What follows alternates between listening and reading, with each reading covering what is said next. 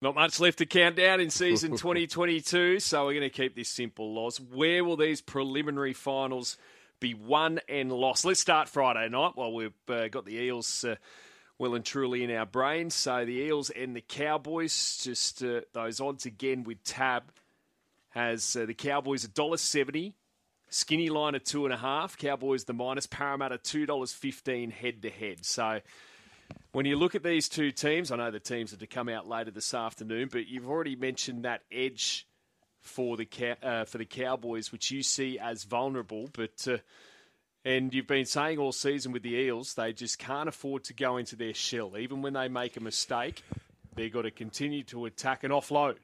Yeah, and just keep playing. Just keep playing football. Don't get into a negative mindset at all. They've just got to stay positive for the full 80 minutes, Parramatta, and just trust what they've been able to deliver on when they play well, and that is to play this brand of football. If they go into their shell, they might get away with it against, you know, a Cowboys this weekend. They might, but if, if they come up against a team like Penrith or a South Sydney, I, I, I don't know whether they will. I don't think they can. Mm. I, I think they've got to go for a shootout, but they've got to defend a lot better, and I think their defence has improved. Um, as the season has gone on, I, I really think they're edges of making better decisions. Um, at times during the year and last year, when they were under pressure, their edges panicked, and you get the centre or the winger that just jammed in at the wrong time. But now they're staying more connected on the edge. They push forward, and then they hold their space and then move towards the sideline. And they're using that sideline as an extra defender. So I think that's improved out of sight for Parramatta. One thing I'd like to see them do a little bit more and they didn't do it in the first week of the finals. They didn't put pressure on the kicking game of Nathan Cleary.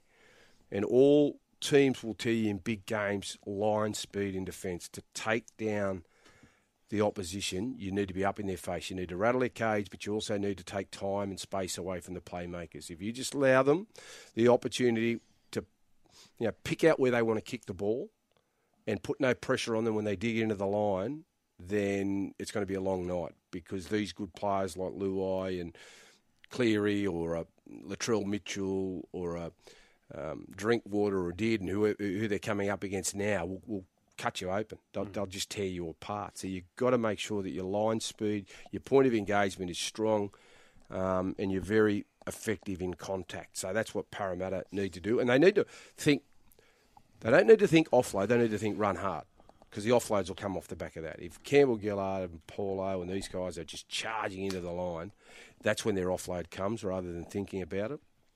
And the other thing about the offloads, it brings their key players into into vogue because they run the ball. And Moses and Dylan Brown, their strength is is running it. So I reckon that's something that they need to do. We spoke about the Cowboys; they can score from anywhere. They score from kicks a lot.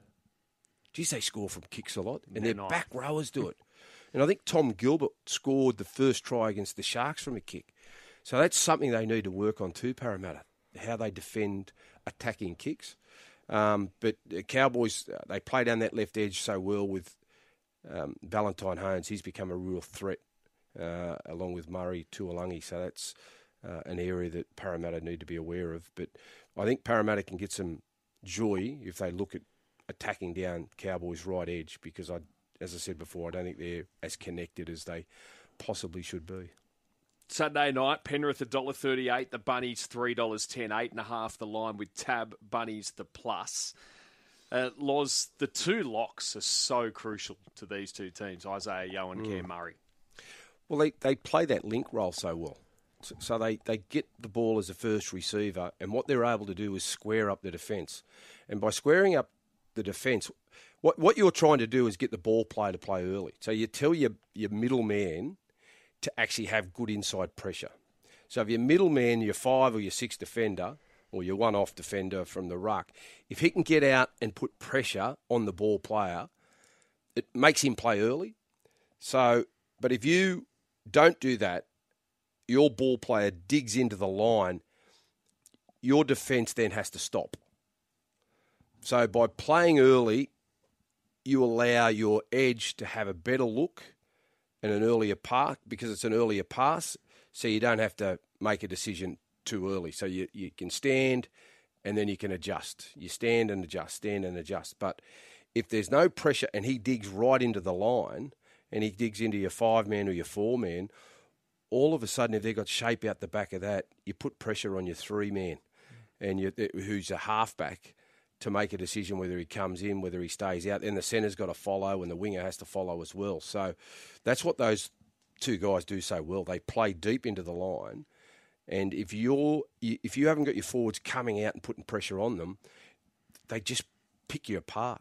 They they pick you apart because they're able to spread your defence and you can't put as much pressure on as on them as you as you want to. So it's very important when you play against a Murray or a uh, Isaiah Yeo that you're tight forward.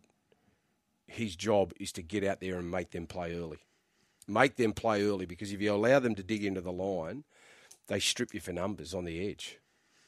For all Latrell's attacking prowess, his weakness, I think we've seen this season, is his field positioning at times at fullback. Yeah. And if there's one person who can pick that apart, it is Nathan Cleary. He's going to have to be very careful with that on on Saturday night. Yeah, and that's the key to South Sydney is how much pressure they can apply to Nathan Cleary's kicking game.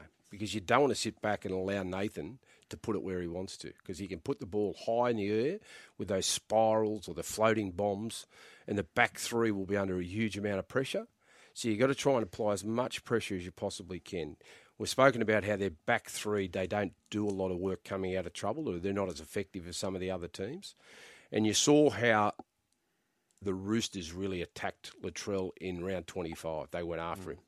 And that's something that Penrith will do this weekend. You know, they'll try and go after Latrell Mitchell and try and make sure he knows he's in a contest. So they'll either pick out the winger or they'll give it to Latrell and try and get down there when he's catching the ball and try and put him under as much pressure as they possibly can. But for South Sydney, it's about limiting the yardage of their back five, but having a total focus on kick chase, uh, kick pressure, and the kick pressure has to come from Mark Nicholls, a Cookie, uh, Tatola.